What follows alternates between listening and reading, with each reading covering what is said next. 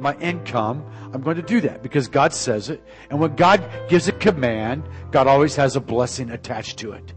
God gives a command and he always has an a, a blessing attached to it. And I want to just pray blessing. This service here, I want to thank you, the nine o'clock service, for your faithfulness in giving. But I challenge you today, some of you, it's still a wrestle and a struggle. I just challenge you to trust God in this area of your life. Can I pray over you today? Father, we thank you for the gift of the giver. We bless your people this Memorial Weekend. I thank you for those that are here today, Lord Jesus. I thank you that your grace is upon them. Their hearts are open to hear and to receive. And Lord, so many that are here today have said yes to the call and to the command of Christ, who believe that it is part of their responsibility to see the message of good news go around this community and around the world. I bless them today. I thank you for the faithfulness of the tithers today. You said, Lord, your blessing makes rich and adds no sorrow to it. So we agree today for the blessing of Christ upon every giver today. In Jesus' name, amen. God bless you as you give this morning.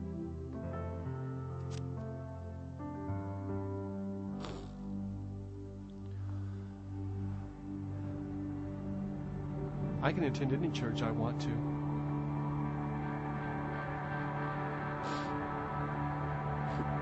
I can listen to anything I want to. I can choose any candidate I believe in.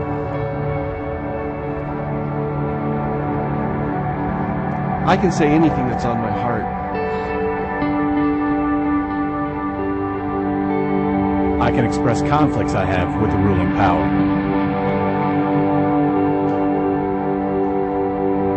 I can start a business Sell a product, and live a dream.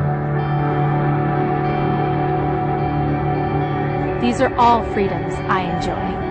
I engage in these freedoms and I appreciate them. But the only reason I have this quality of freedom The only reason I have the freedom to do any of these things, Is because of this. this, is because of this.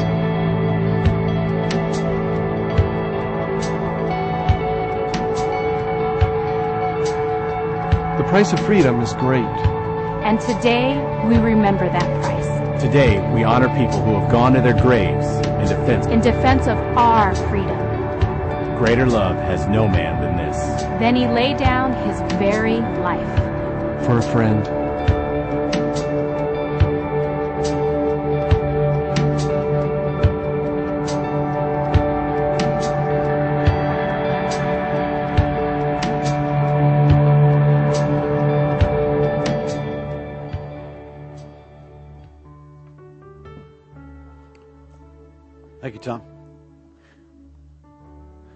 This Memorial Day, we want to honor all of our veterans. If you have served in the United States military and any in any branch of our service, could you stand so that we can give you a great big hand this morning? We'd like to take just a moment to do that this morning.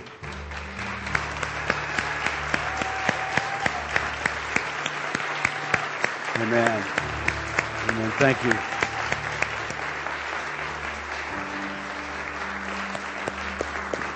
Amen. Amen. Thank you so very much. Well, this morning we are finishing, we're coming towards the end of a series that we've been in for the last five weeks entitled Family Matters. And uh, this is actually going to be a two part message this morning because we're talking about an area that is so prevalent in our culture today. We're talking about an area of sexual purity. Uh, the title of the message today is How to Live Pure in a Triple X World how to keep our hearts pure, how to keep our families pure in a triple X world. If you have your Bibles this morning, I want you to turn to a passage of scripture, actually two passages of scripture. The first one is found in, in 2 Samuel chapter 11. We're actually going to read one of the most famous stories, one of the most famous stories in all the Bible. It's a story about a, the great king named David who had a huge moral failure. We're going to talk about King David this morning.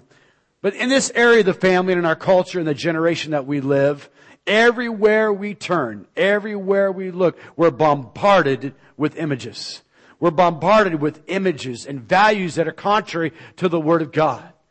And this morning we're going to talk about this issue. And as I mentioned, we're going to make this a two-part series because there's so much to say about this area. But 2 Samuel chapter 11 tells the story of the great king. David was the greatest king that Israel ever knew. He was a man who was, God said even after him, God said, this is a man who is after my own heart. David was a man who wrote most of the Psalms and the stories of the kings of Israel. There was no one who was greater than this king. He was a man with great strengths, but he was also a man with great weaknesses. And this morning, as we read this story, I want you to open your heart. I want you to allow God to touch your ears. And as we leave here today, I believe the Holy Spirit is going to give us a fresh sense of commitment and conviction and a realization that we need His power to live pure in our generation. 2 Samuel chapter 11, the story begins. And the Bible says, in the spring, at the time when kings go off to war, David sent Joab out with the king's men and the whole Israelite army. It was the time for kings to go to war. It was the time when the man of God should have been doing what he was created and called to do. But David had been battle weary. I mean, David was probably 50 years of age and he had been a warrior since the age of 17. I mean, even before he was 17, he had fought a bear and he, he'd fought a lion and, but at the age of 17, he, he really was enlisted into the military. He killed his first great man and that was the man Goliath, a man who stood almost 10 feet tall. And this little shepherd boy went up against this great big Philistine. And in the name of the Lord of hosts, the Bible says that he brought that man down and he took his head off. And from that moment, David was known among the people as a great warrior. And for the next 33 years of David's life, David was not only a worker in God's kingdom, he was not only a man who fulfilled a role as king, he was also a man who was a great spiritual warrior A great spiritual warrior accomplishing the purposes of God in his generation. But 33 years in the battle, something happened. His heart began to grow callous. And in verse number two, the Bible says that David remained in Jerusalem and one evening he got up from his bed and walked around on the roof to the palace. And from the roof he saw a woman bathing and the woman was beautiful. David sent someone to find out about her. The man said, she is Bathsheba, the daughter of Eliam and the wife of Uriah the Hittite. Then David sent messengers to get her. She came to him and he slept with her. Now she was purifying herself from her monthly uncleanliness. Then when she went back home, the woman conceived and sent word to David saying, I am pregnant. So David sent this word to Joab, send me Uriah the Hittite. And Joab sent him to David. And when Uriah came to him, David asked him how Joab was, how the soldiers were doing, and how the war was going. Then David said to Uriah, go down to your house and wash your feet. So Uriah left the palace and a gift for the king was sent after him. But Uriah slept at the entrance to the palace with all of his master's servants and did not go down to his house. David was told, Uriah did not go home. So he asked Uriah, haven't you come home from military campaign? Why don't you just go home? Uriah said to David, the ark and Israel and Judah are staying in tents, and my commander Joab and my Lord's men are camped in the open country. How could I go to my house and drink and make love to my wife? As surely as you live, I will not do such a thing. Then David said to him, stay here one more day and tomorrow I will send you back. So Uriah remained in Jerusalem that day and the next. At David's invitation, he ate and drank with him, and David made him drunk. But in the evening, Uriah went out to sleep on his mat among his master's servants. He did not go home. And in the morning, David wrote a letter to Joab and sent it to Uriah. And in the, in this he wrote, put Uriah out in the front where the fighting is fierce. Then withdraw from him so he will be struck down and die. So while Joab had the city under siege, he put Uriah at a place where he knew the strongest defenders were. And when the men of the city came out and fought against Joab, some of the men in David's army fell. Moreover, Uriah the Hittite died. Uriah the Hittite died. A mighty king, a mighty warrior, succumbing to the weakness of his flesh. In one fell swoop, violating three great commands. I want you to skip down to verse number 26. And the Bible says, when Uriah's wife heard that her husband was dead, she mourned for him. And after the time of mourning was over, David had brought her to his house, and she became his wife and bore him a son. But the thing David had done displeased the Lord. You should take that in your, in your Bible. You got a highlighter, a pen. But the thing David did displeased the Lord. Chapter 12, verse number 1. Then the Lord, then the Lord sent Nathan to David. And when he came to him, he said, There are two men in a certain town, one rich and one poor. God saw everything that David did. And over a period of time, God allowed David to think that he'd gotten away with it. But a year after David's committing of this treacherous act, God sent a prophet. God sent a word. And the word of the Lord came. But I want you to see the heart of David. In verse number 13, when David was confronted with his sin, Uriah, uh, Nathan the prophet said, you did it in secret, but I will do this thing in broad daylight before all Israel. Verse number 13 of chapter 12. Then David said to Nathan, I have sinned against the Lord. Father, I pray today that you will open the hearts of your people to have spiritual ears to hear. And God, use my mouth today to be able to speak your truth in your wonderful and awesome name. Let us leave this ch- place changed by the power of your Spirit. In Jesus' name, amen. David and Bathsheba. Last Sunday night on one of the Christian, one of the Christian television stations, they played the old movie, David and Bathsheba. And as I watched this movie, I said, wow, they've taken a lot of liberties with this movie, but, but Hollywood couldn't, couldn't paint a more intriguing, a more deceptive, a more gnarly story than what we actually read in scriptures. The fact is today that the Bible, the Holy Spirit, when He inspired the authors of scripture to write of ancient heroes, He was an artist of pure real, realism. No high gloss colors to brush aside the darker sides of their lives. No, it was all there. The bright side of David's faith and the dark night of David's soul. Our point this morning is not to wag the finger at David. Our point this morning is not to bring judgment against David. Because when we point a finger at someone else, we have three fingers pointing back at ourselves. Our point this morning is to see that there is a warning, there's a consequence to sin and rebellion, and to convey that there is a message of redemption and grace that only God can give regardless of our deepest failures. When I was six years of age or five years of age, I learned how to ride a bike. I learned how to ride a bike the old school way. When I was a boy, they didn't have training wheels for little bikes and you were stuck on a little bike and you were just pushed pushed and, and you were supposed to start to figure out how to ride this bike. Well, I had a friend of mine, he was a couple years older than me and they lived up on top of a hill. My, my family had moved to a small mining town in southern Arizona. And there in this mining town, the, the streets were very hilly and, and one of the kids that we went to church with was about eight or nine years of age. I was probably five or six years of age and he took me to the top of the hill in his neighborhood and he stuck me on his bike and he said, here you go. And there I began to learn how to ride a bike. It was sink or swim. And I, I remember I mean I was just pedaling as fast as I could. I was I mean I was trying to figure it out. My feet weren't hitting the pedals and after about 40 feet I just went tumbling down. I, I don't remember if I ever learned how to ride a bike that day, but I have the scar on my knee to prove that the asphalt really hurt.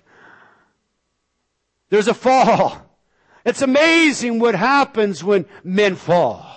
All throughout the generations, great men have fallen. In our short lifetime of 40, 50, 60, 20, 30 years, there have been great preachers, great men of God who've had huge weaknesses and great moral failures. If David lived today, I told my wife, he never would have been ahead of the Southern Baptist or the Assemblies of God or the Presbyterian Church. David had great weaknesses. But when we read the scriptures, we see that David in the New Testament is the first human name mentioned and the last human name mentioned in the end of the book. When we look at the life of David, we see something unique and special about him that we can all identify with. He was a man of great passion. He was a man that truly loved God, but he was also a man of great weaknesses. You see, David had fallen. But David also knew what it was to experience the forgiveness and the grace of God. I mean, I don't know about you, but, but sometimes I look at the Bible and say, God, you knew they were going to do that. Why did you still choose him to be king? And then there are times that I look at my own life and I say, God, why did you choose me to start City Church? I mean, come on, if you get really honest with yourself, there are times when you have this kind of self-talk going on. God, why did you choose me? God, how could you use me? God, I've messed up. I blew it again. I mean, and everyone here, everyone here has a propensity for some kind of weakness. David's temptation was common to man. David's temptation of sexual sin was very common and has always been common to man. As we look at this man's life, as we look at this man's heart, what we see today is that David, although he was a man forgiven, he was a man who had great consequences because of his moral failures. You see, God saw David today. God saw David today, not in his weakness, but God does, saw David for what he could be. You see, when God looks at you today, God sees your weakness. He knows your dust. He knows your frame. He knows your propensity for failure. But He loves you. And He's called you to a place, to a purpose, to a time, to a generation.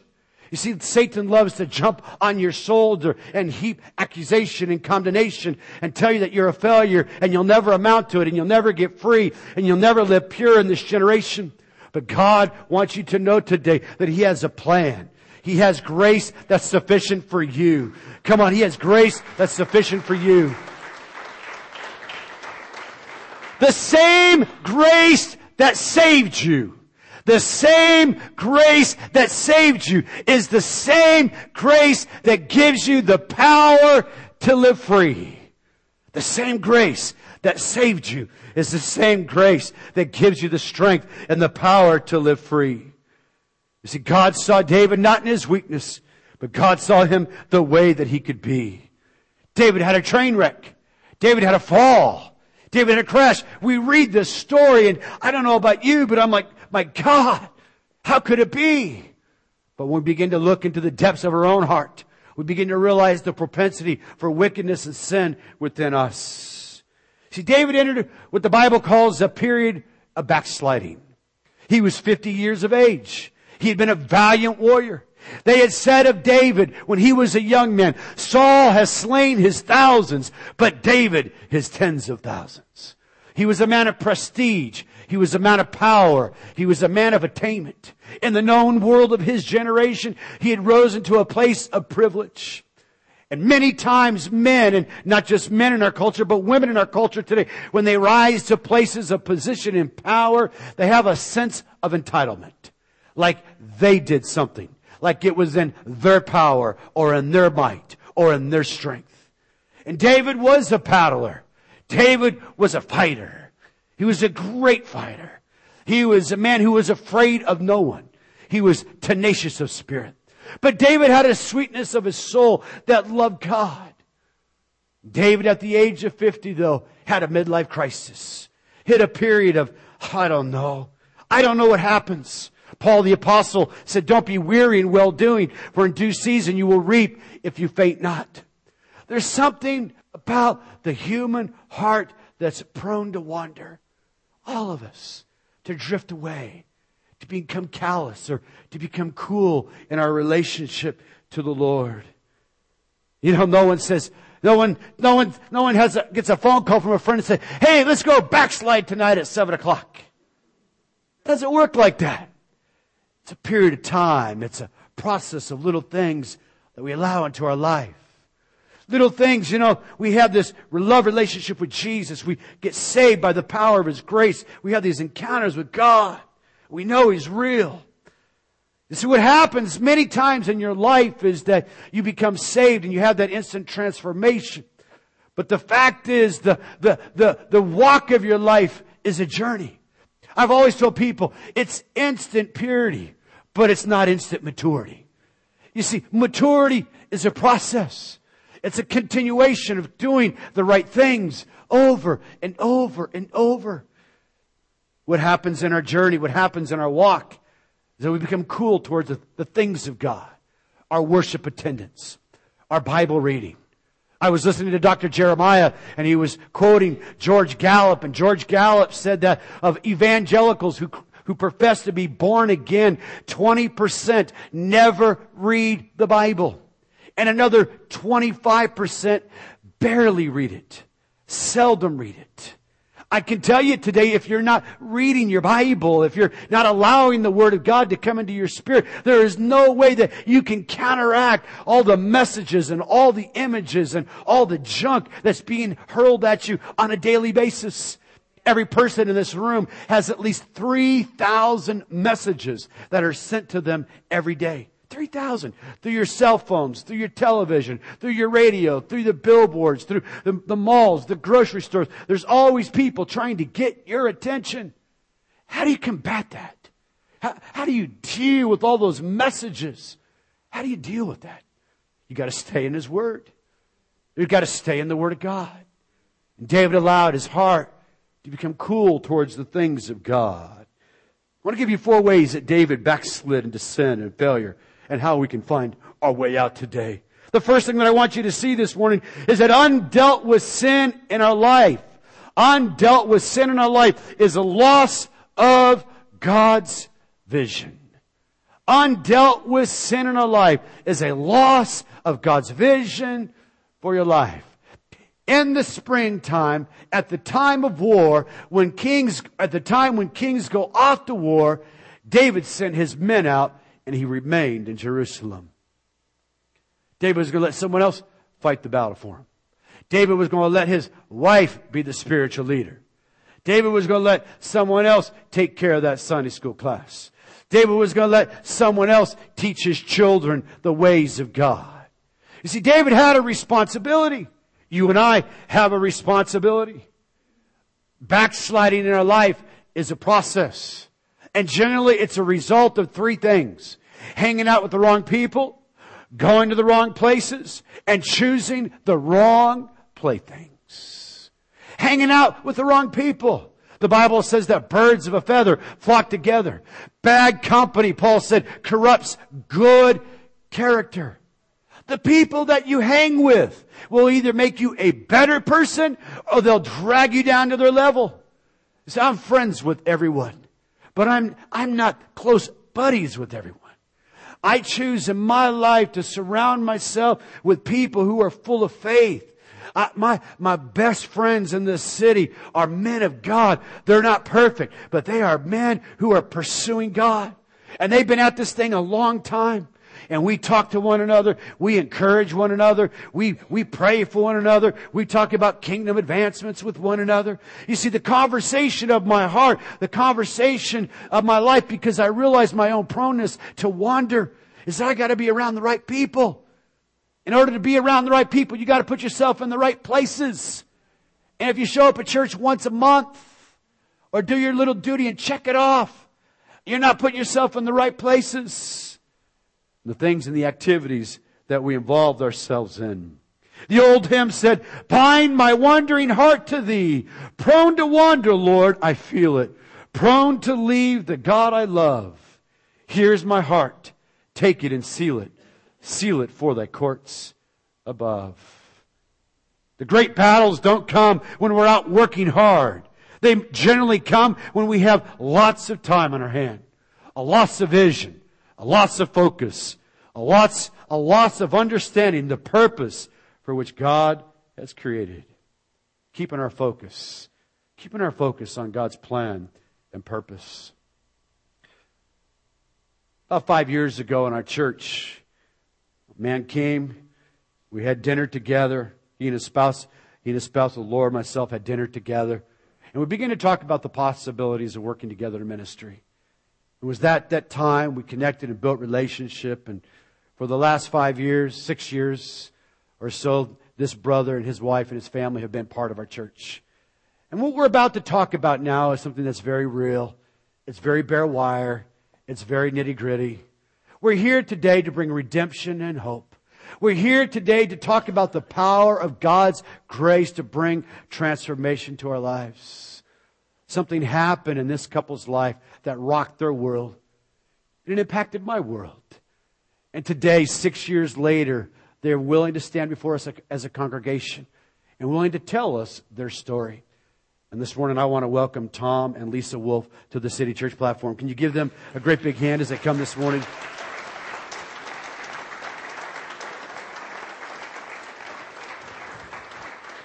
Hi, Lisa.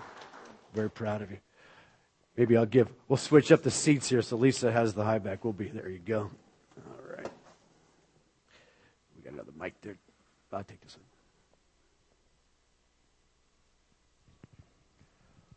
Get up there. That's pretty high there, Tom. Why don't you put that seat down there for your wife a little bit?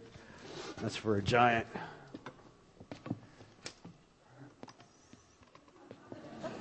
There you go. Now, that's a little too short.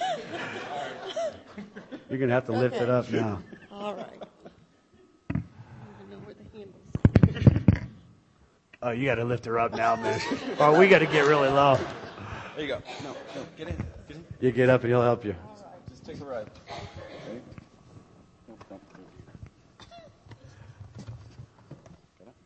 Small detail. Well, Tom and Lisa were talking about staying pure in a triple X world, and, and the story of David is uh, one of the one of the great stories in the Bible about a man who was passionate for God. He was actually he was actually probably the greatest worshiper in the Bible. He wrote most of the songs, not all the songs, but he, mo- he wrote most of the songs that Scripture record, and even to this day, we quote, we memorize, we sing those songs. He was a man that God exposed his sin, but he was also a man who had great grace revealed to him. Tom, I'd like to, for you to tell us a little bit about your story. Can you do that? Don't you tell us a little bit about your story? And when did you become a follower of Jesus? Well, I was raised in church all my life. Um, went to church over at Calvary Assembly. Grew up in the youth ministry. Did everything right. I did everything right. Um, we got married. Um, did not have sex before we got married. Knew that everything was all right, but I, I knew that there was a struggle inside my heart uh, for pornography and, and seeing different things on the internet or movies or anything like that. So I knew that it, it, it affected me, but um, you know, uh, I didn't know what to the How, extent. how to deal with it? Yes. Lisa, tell me about yourself. Tell me how you got became a Christian, how long you've been a Christian, and how you came to the church. Um, I di- didn't really grow up in a Christian family, but um, I did start going to church when I was um, probably in fourth, fifth grade.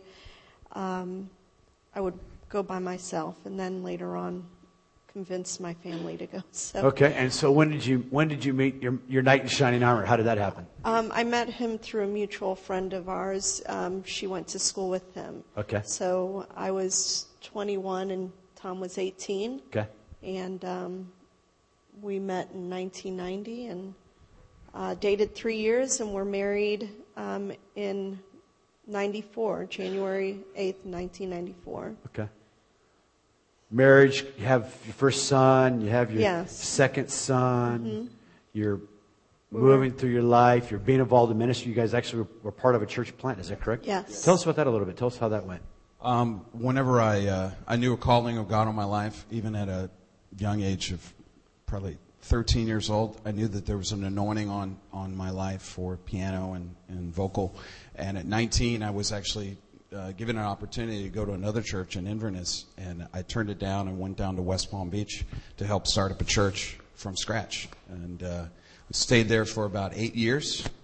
Um, everything was good. Uh, my grandmother passed away, and I wanted to make sure that my grandkids went with grew up around. Your kids got Your to see the kids. grandparents. Okay.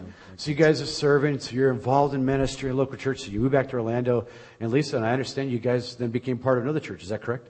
Yes, um, we were. Um, orig- we originally went to Faith, but then um, their pastor had asked Tom to go help his son-in-law and uh, daughter start a church out on the east side of Orlando. So you guys are involved in another church plant.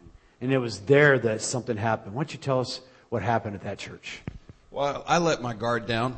Uh, woman, uh, we started creating a friendship, and from friendship led into uh, emotional ties. We started sharing feelings for one another. Started sharing uh, different things. Uh, sometimes, whenever you're uh, going through ministry, you really you critique your whole life and you go, okay, I wonder, did I make this decision? Did I make this decision? So I questioned my own marriage. I questioned whether I was supposed to be married to Lisa. I questioned a lot of things. And uh, through that whole course, uh, basically emotions on top of emotions and Lisa, did you know anything was going on? Did you did you have any kind of sense of Um, what was happening? Or? Not and not for a long time, but um, in October of that year, um, Tom had mentioned that um, she had expressed feelings for him, and uh, my first thought was, "We need to leave now." And um, he felt that he was able to control it, and it wasn't an issue that he didn't feel the same as she did. But, you know, I felt like we needed to go then. But we stayed and we didn't really share it with anybody. We just kept it quiet and um, thought that it would just resolve itself. So obviously that wasn't the case. It obviously he wasn't. wasn't able to. And that's the way sin always is in our life. We think we can manage sin or we can manage some area of our life, but we never can manage it. The devil will always take us farther. He'll hold us longer and he'll make us pay more than what we ever thought. I, I thought I could handle it on my own.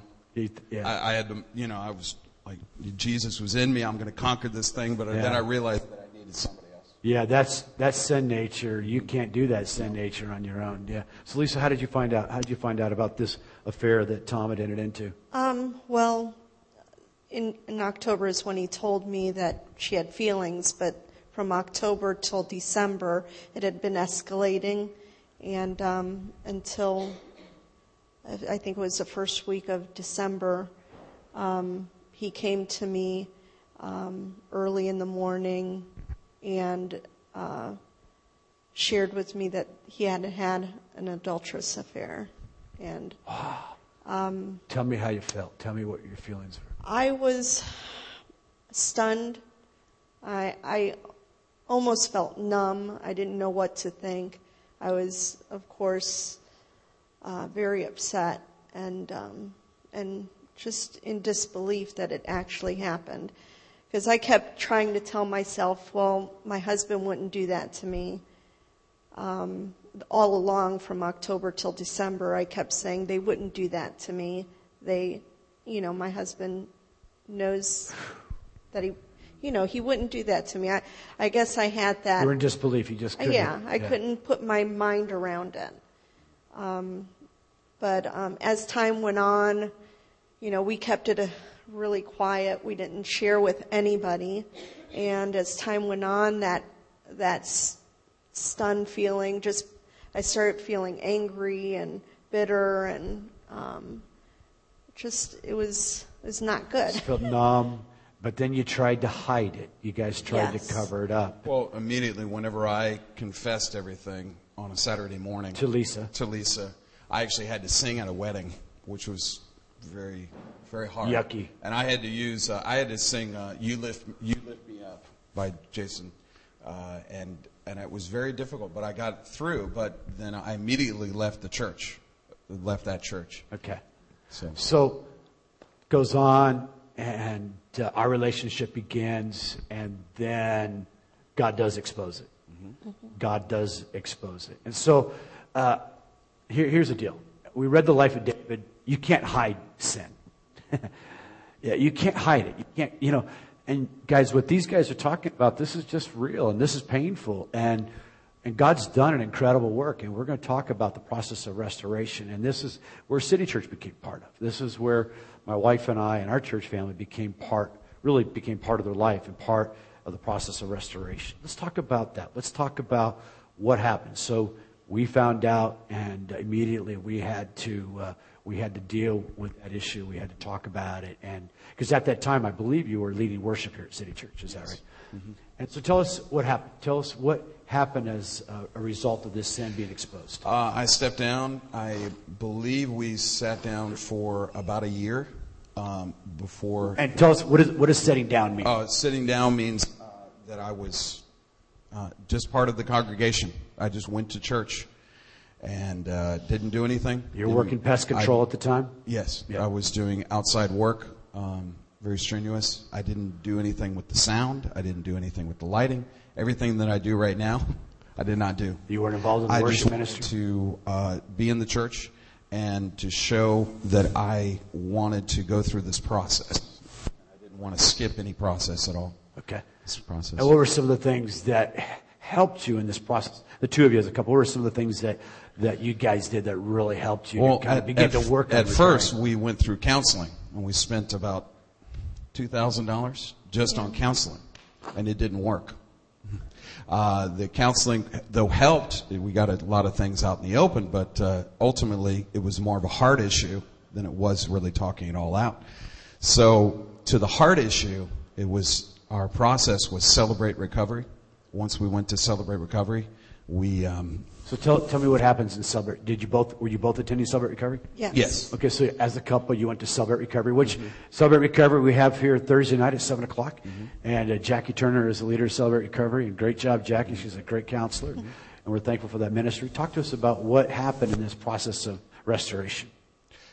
Well, uh, the 12 step process is, uh, i- is accepting, you know, um, realizing that you, you, you did this thing and, um, and going through the 12 step process. So it was a weekly thing uh, that I would, you basically would set it, separate men and women into di- different rooms, and then you would just talk really quite frank and just get everything out in the open and uh, to just show um, different things that you struggle with, different things that you're going through. Man, I'm, I'm struggling with this. I, I shouldn't have seen that movie. I shouldn't have watched this on the internet, and now I'm struggling with it. You know, help me out. I, and just just really sharing, expressing those feelings to other men has really helped heal. Wow. And Lisa, how about you? What, what was happening for you during that time? Um, I was also um, in a class and and sharing, I guess, uh, my codependency and you know trying, you know, the process of letting my feelings go because I'm the type of person who just stuffs it. I don't really share my feelings. I and it was hard for me. It was hard for me to do that process and and um, expose myself to be vulnerable again. And um, but through it, God worked in me, and I was able to, you know, um, let those feelings out and um, learn that you know I'm worthy of love and and um, Wow.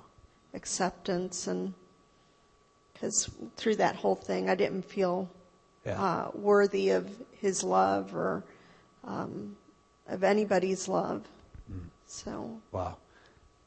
You are loved. yeah. God loves you, Lisa. Yes, amen. God loves you.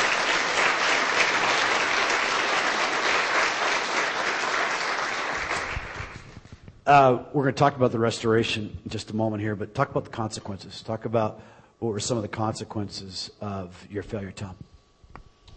Uh, I was in ministry really for about 13 years, I guess, um, with combined years, and I never knew what it was like to not. And when you're a- called to ministry, you, you really can't do anything Uh, else. Is that right? It's a struggle. I, I, um, I would be outside working in the hot sun, and I would be like, God, what do you have for me? What am I doing?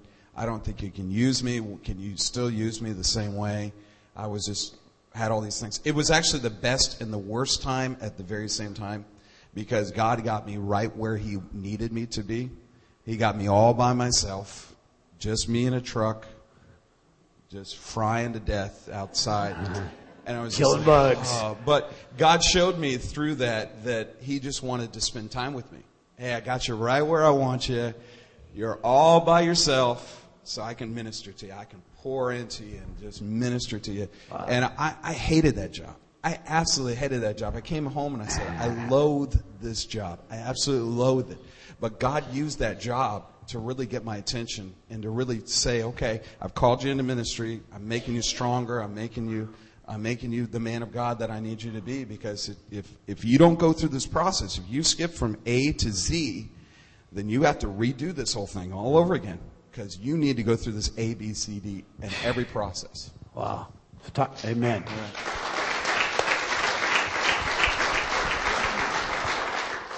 Uh, talk. I want to hear just a little more about the, con- just the consequences. What, what were some of the things that happened as a Well, I lost I lost my job. Uh, I had two incomes. You lost two jobs? Two jobs. All at one fell Yes. swoop. You lost One two jobs. swoop. Um, I uh, was working at Faith Christian Academy. I was a music teacher. I loved the job. I lost it. Um, I also lost the job from here, part time, uh, and uh, I didn't know what to do. I can remember crying on the floor. Uh, basically, almost in a fetal position, and saying, "God, what do you have? You promised, you promised me that you would take care of us." Yeah. And all I could do was just go outside the house, walk around in a big circle, walk around in a big circle until God, God could do something. And next thing you know, I go down the street and Pastor Dan, Pastor Dan, who lives down the street with us, he says, I got a job for you. I was like, you do? Are you sure? He says, yeah, you start tomorrow. I was like, really? So, So God but- still showed grace? Yes. But it did begin a process of financial Yes. challenges for yes. you. Yes, we we uh, basically lost our home. Uh, we lost uh, the income, um, cut in half, more than half, probably. Uh, but God was always faithful. I can remember sometimes showing up and lights would be turned off. I can remember water being turned off. I can remember all these things that. So that just adds to the Yes. condemnation and the guilt and the shame. Mm-hmm. But you went the process of restoration, and God's grace was sufficient for you. Isn't that right, Amen. guys? Amen. Lisa, uh, this has got to be very challenging. Your boys are here in the room today. And I don't know about you guys, but to have my life exposed like this, most of you, uh, you don't want anybody to know your life, isn't that right? Most of us, we want to keep the mask on. But Tom and Lisa have been brave enough to stand before us because the Bible paints the story the way it really is. And everyone in this room has sinned and fallen short of the glory of God.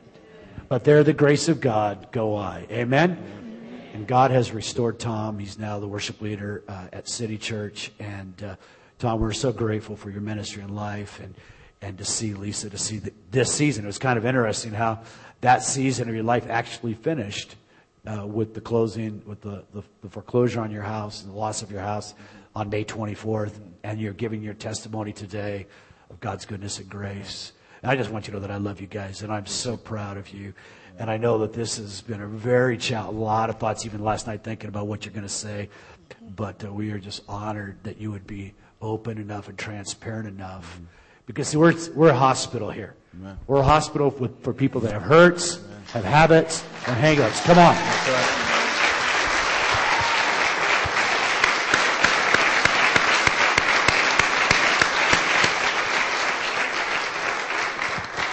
And where sin abound, that much more did grace abound. There's a challenge. There were consequences. The consequences in David's life. Sin always has a cost. Sin always has a price. There's a hefty price tag. Satan will take you farther than you ever planned. He'll hold you longer than you ever thought. And he'll make you pay more than you ever could have imagined. He's a cruel taskmaster. Like Tom, you heard the story. I mean, it just it was self-deception. David was deceived. David was deceived, thinking that he was going to get away with something. The Bible says, "Be sure your sins will find you out." The Bible says that all the ways of a man are exposed before the Lord. He sees your coming and your going. He knows every detail of our life. He knows every detail of your life. You can't hide anything from God. David, when he tried to hide, he, he tried to cover up. When you try to cover up your sin, it makes it worse. When you try to cover up, you make one lie, which causes another lie. David caused this lie, which caused him to put Uriah in a place where he would be killed, which brought even greater consequences. Greater consequences. Self-deception is so wily. The consequences are so devastating. You read the story of David and Bathsheba and the child that was it was a result of this illicit relationship after the child was born died. But God didn't forget. God had a plan. God had a plan of restoration. God had a plan of redemption. I, I, I want to just read to you the words of David. I want, to, I want you to hear these words in Psalms chapter 51. The Bible says that after David's sins were discovered, David actually in Samuel says, Oh God, I have sinned against you. In Psalms chapter 51, David acknowledges, he says, against you and you only have I sinned and done what is evil in your sight so that you are proven right when you speak and justified when you judged. David cried out, then I acknowledged my sin to you and did not cover up my iniquity. I said, I will confess my transgression to the Lord and you forgave the guilt of my sin. Confession of sin and failure, first of all, begins with an acknowledgement that you sinned. That it's your sin. You're not doing, you know, the, the tendency for everyone when we're trapped by a sin is to want to look for someone else to blame. You know, it's a psychological disorder. It's uh, my parents did this to me. I, I experienced this emotional trauma as a child, and all those things may be real and true, and those are things we have to work with. But you got to own your own sin. You got to own it. And when you own it, you become sorrowful and you become ashamed. You become ashamed. There's not enough tears of repentance. I, I believe that. When you're truly sorry for your sin, your heart is broken because you've sinned against the holy God. You've sinned against the God who is perfect and holy and just. Sorrow of heart, brokenness of heart leads to a word called repentance. Repentance means changing the way that I think. But repentance, repentance, as we begin to change the way that we think, it means that we begin to turn and walk another direction. Tom had to make a turn. I remember those times. I remember some of the conversations and trying to still work through those emotions. But when we repent, it's a godly sorrow. Uh, listen, 50% of the men and our 50% of the men in our church struggle with pornography on a weekly basis. It isn't just men now. The percentage of women that view pornography and are trapped by sexual sins. Women who fantasize, and maybe you never even go to the internet, but women's emotions are tied to another person because of verbal conversation. It's rampant in our generation. It's rampant in our culture couples living together before they're married is so rampant. And just 50 years ago, less than 10% of the population lived together before they got married. Now it's over 60%. This value system that we've created, this devoid of tr- the scriptures and the truth of God's word, it's not right. And the Bible says the way of the transgressor is hard. David, he confessed that his sin was before God. Against you and you only have I sinned. But then the Bible says that he believed that there was a God who would forgive. Psalms 103 says, Praise the Lord, all my soul, and forget not all of his benefits, who forgives all your sins and heals all your diseases. He does not treat us as our sins deserve. If God treated you as your sins deserve, who could stand? Come on. You can't point a finger at someone else because when you do, you got three pointing back at yourself. God doesn't treat us according to what we deserve. God treats us not according to our iniquities, but as far as the east is from the west, so far has He removed our transgressions from us. God can't tolerate sin. God always exposes it. Every time. Either you confess your sin or God exposes your sin. You either confess your sin or God will expose it. It, it, it. Jesus said, those things that are done in secret, they will be shouted from the housetop. They'll be shouted. It's always exposed. Someone always finds out. Someone always knows. That's why it's best just to get it out there. It's just best to get it out there and say, you know what? I'm a flawed vessel. I have a sin nature, but by, by, the grace of God, it is no longer I that lives, but it is Christ that lives in me. Come on. It is Christ that lives in me. Every man, every man from Genesis to Revelation that ever encountered a holy God fell before him and said, I'm undone. Holy, holy, holy. He's a holy and pure God. But he's also a God who forgives. Psalms 51, he cries out, forgive me, cleanse me, wash me, but use me. It's a teachable moment today. The consequences of what took place in Tom and Lisa's life. We're not lifting it up here as some kind of uh, uh, trophy of what you can do and get away with. We're lifting it up. Listen, guys, there's a redemption. There's a purchasing. There's a buying back because of the cross of Christ and the blood of Jesus forgives the vilest sinner, such as some as us. Amen? Come on, amen? Psalms 51 says, you do not delight in sacrifice. See, Tom thought he could get free from his addiction by his own power in his own strength. David thought he could do it on his own. No way. Listen to what David said. It was not a sacrifice that God delighted in, or I would have brought it to you. You do not take pleasure in my going to church and trying to be religious. But the sacrifices of God, a broken spirit and a contrite heart, oh God, you will not despise. This notion of you need more religion. This notion that you're going to try a little harder. You're going to work a little harder at it. Give it up. Give it up. The only way that you can experience the power of God's deliverance is by receiving it by grace through faith. It's not your works. You see, so many people are trying to do it themselves. No, no, no. You can't do it yourself. You see, when temptation comes, you've got two choices. You run to it or you run from it. You run. There's no one. Tom that he could handle it. David thought he could handle just a little look at Bathsheba. Come on, uh, just a little peek, a little look. Oh, I'm, I, I won't. Bam, and, the, and next thing you know, you're trapped. You're ensnared. You can't handle it. You play with a little bit, a little fire, and you get burned every time. You can't handle it. But God's grace is sufficient today. It's the grace of God. It's the goodness of God that leads us to change. You see, God did his part, but you have your part. Two guys, Joseph and David. Joseph and David. Joseph, when temptation came through Potiphar's wife, when she stripped down naked and said, have sex with me, the Bible says that Joseph fled. He ran.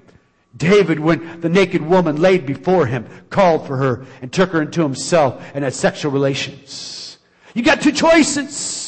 You either flee temptation, you either run from temptation, or you run to it. The devil's a cruel taskmaster. This morning, the challenge for every person in this room is to allow God to do his part. Is to allow God to do his part. God's part to cleanse, to forgive, to fill us. Listen to what Peter says. Repent Repent then and turn to God so that your sins may be wiped out and that times of refreshing may come from the Lord. First love. First love. Return to your first love. Turn, repent, change the way you think. Come on, you know today you know the struggle, the internal battle. Well, that's not my issue. Well, maybe your issue is lying. Maybe you have a problem with stealing. Maybe your problem is gossiping about what you just heard this morning and said, thank God I'm not like them. Maybe that's your problem. See, everyone in this room has fallen short and we need the grace of God. Turn to God. Repent of your ways so that times of refreshing may come from the Lord. I want you to bow your heads. In a mixed congregation like this, it's challenging because we're ashamed and embarrassed, but you have a couple up here that just laid open their lives. Because see, no one here is judging them. I'm not judging them. If you're judging them, shame on you. Shame on you. We're not judging here. We're here to encourage. We're here to stand in the gap. We're here to pray for one another. James says, confess your sins one to another and you'll be healed. Today in this room, I believe there are, there are those that God is speaking to you. And right now in this moment, we're not here to embarrass anyone, but the Holy Spirit is speaking to your heart. And you know that in this area of purity, there's been a great battle and you've been losing more than you've been winning. And, and today you're just saying, God, I need that grace. I need that grace. I, I need that power. Listen, there, I know, I know this, it's a great challenge, but you're here today. I want to, I want to challenge you to open your heart to God. I want to challenge you in just a moment. We're going to stand together and we're just going to begin to worship. And right where you're at, you're going to begin to confess and you're going to begin to worship. You're going to allow God's grace to bring refreshing to your spirit and to your soul. But if that's you this morning, there's a struggle in your heart and you know that you haven't been winning in the area of purity. You know in your own thoughts, in your own heart, and maybe even in your own actions, you know today you want to get it right with God. If that's you, when I count to three, we're just gonna, I'm gonna have you raise your hand. Man or woman alike, young person, old person, doesn't matter how old you are. Come on, Tom didn't get free till he got honest with God and he got honest with others. I'm to pray for you this morning. There's no one looking right now. We're not here to embarrass you. But right now, between you and God, I want you just on the count of three to raise your hand. One, two, three. Right now in this room. Come on. All across this room. All across this room. Wow. I want you to stand with me this morning. The worship team is just going to begin to lead us in worship. Come on, times you when you stand, you raise your hand. When you when you raised your hand this morning, you were acknowledging before God that you need His grace. You're acknowledging before God that you had sinned. You're acknowledging before God, you're saying, God, I need you to forgive. And as the worship team begins to sing Amazing Grace, I want you to just begin to ask God to cleanse you. I want you to begin to ask God to fill you with His Spirit. Come on, I just want you to begin to ask God this morning to bring a freshness to your spirit a renewal to your heart and to your love for Him. Can we do that right now? Come on, let's lift our hands all across this audience. Let's just begin to worship as we sing Amazing Grace. Amazing grace, how sweet the sound that saved a wretch like me. I once was lost, but now I'm found. Was blind, but now I see. Sing amazing grace, sing it again.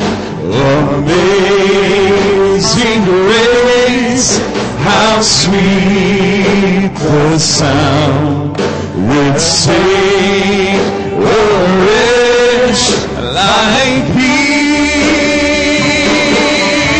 I once was lost, but now I'm found. Was blind, but now I see. The worship team is going to lead in just a moment, but I'm going to dismiss the service. And there's some of you today, you know, you know you need to do business with God. I challenge you, don't leave this place.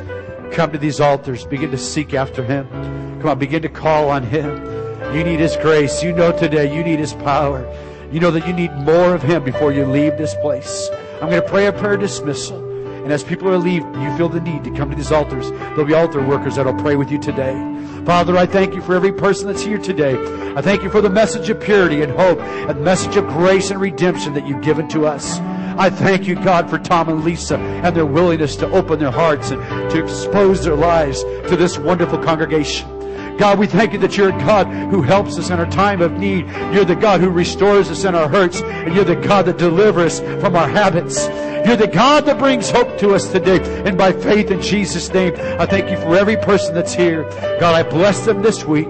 I pray for each of us today a greater reminder, a greater sense of renewal, and a passion for you. In Jesus' wonderful name. Amen. Let's worship the Lord together as we close today. Amazing grace, how sweet the sound that saved a wretch like me. I once was lost, but now I'm found. Was blind,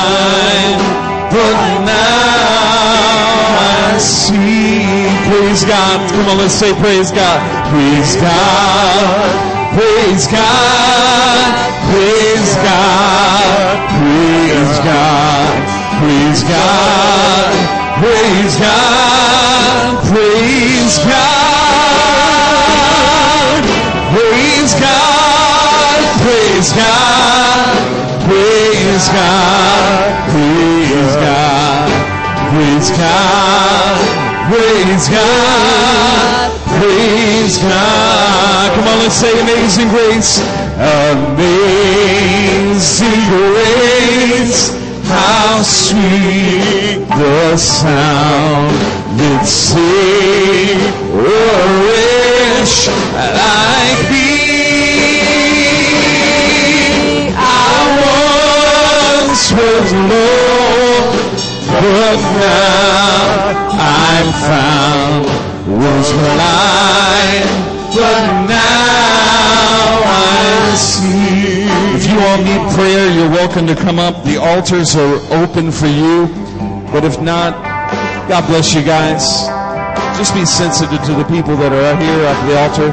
There's still room at the altar, and you're welcome to come up anytime for prayer. Oh, Amazing grace, how sweet the sound that saved a wretch like me. I once was lost, but now I'm found. Was blind, but now see my chains, my chains are gone. I've been set free. My God, my Savior has ransomed me. And like a flood, His mercy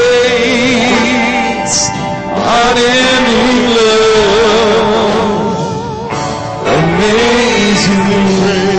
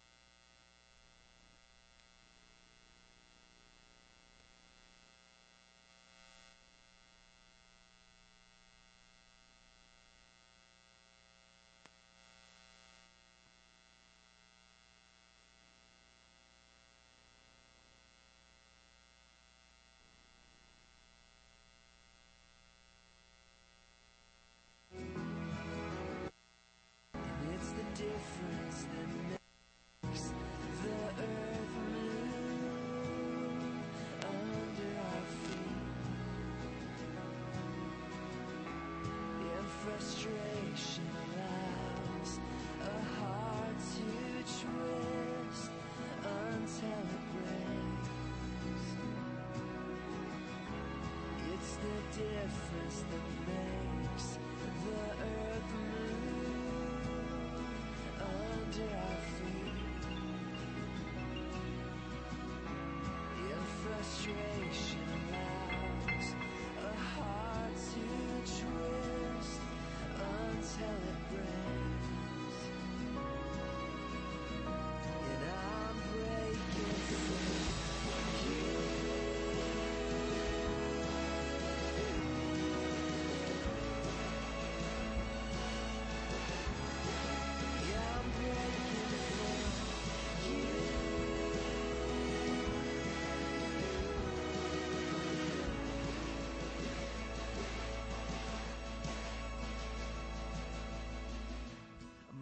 messed up and I'm feeling down.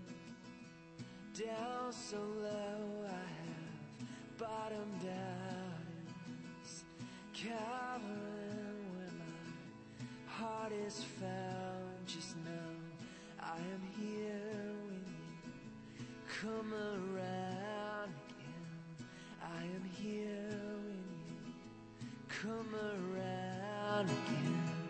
I am here when you come around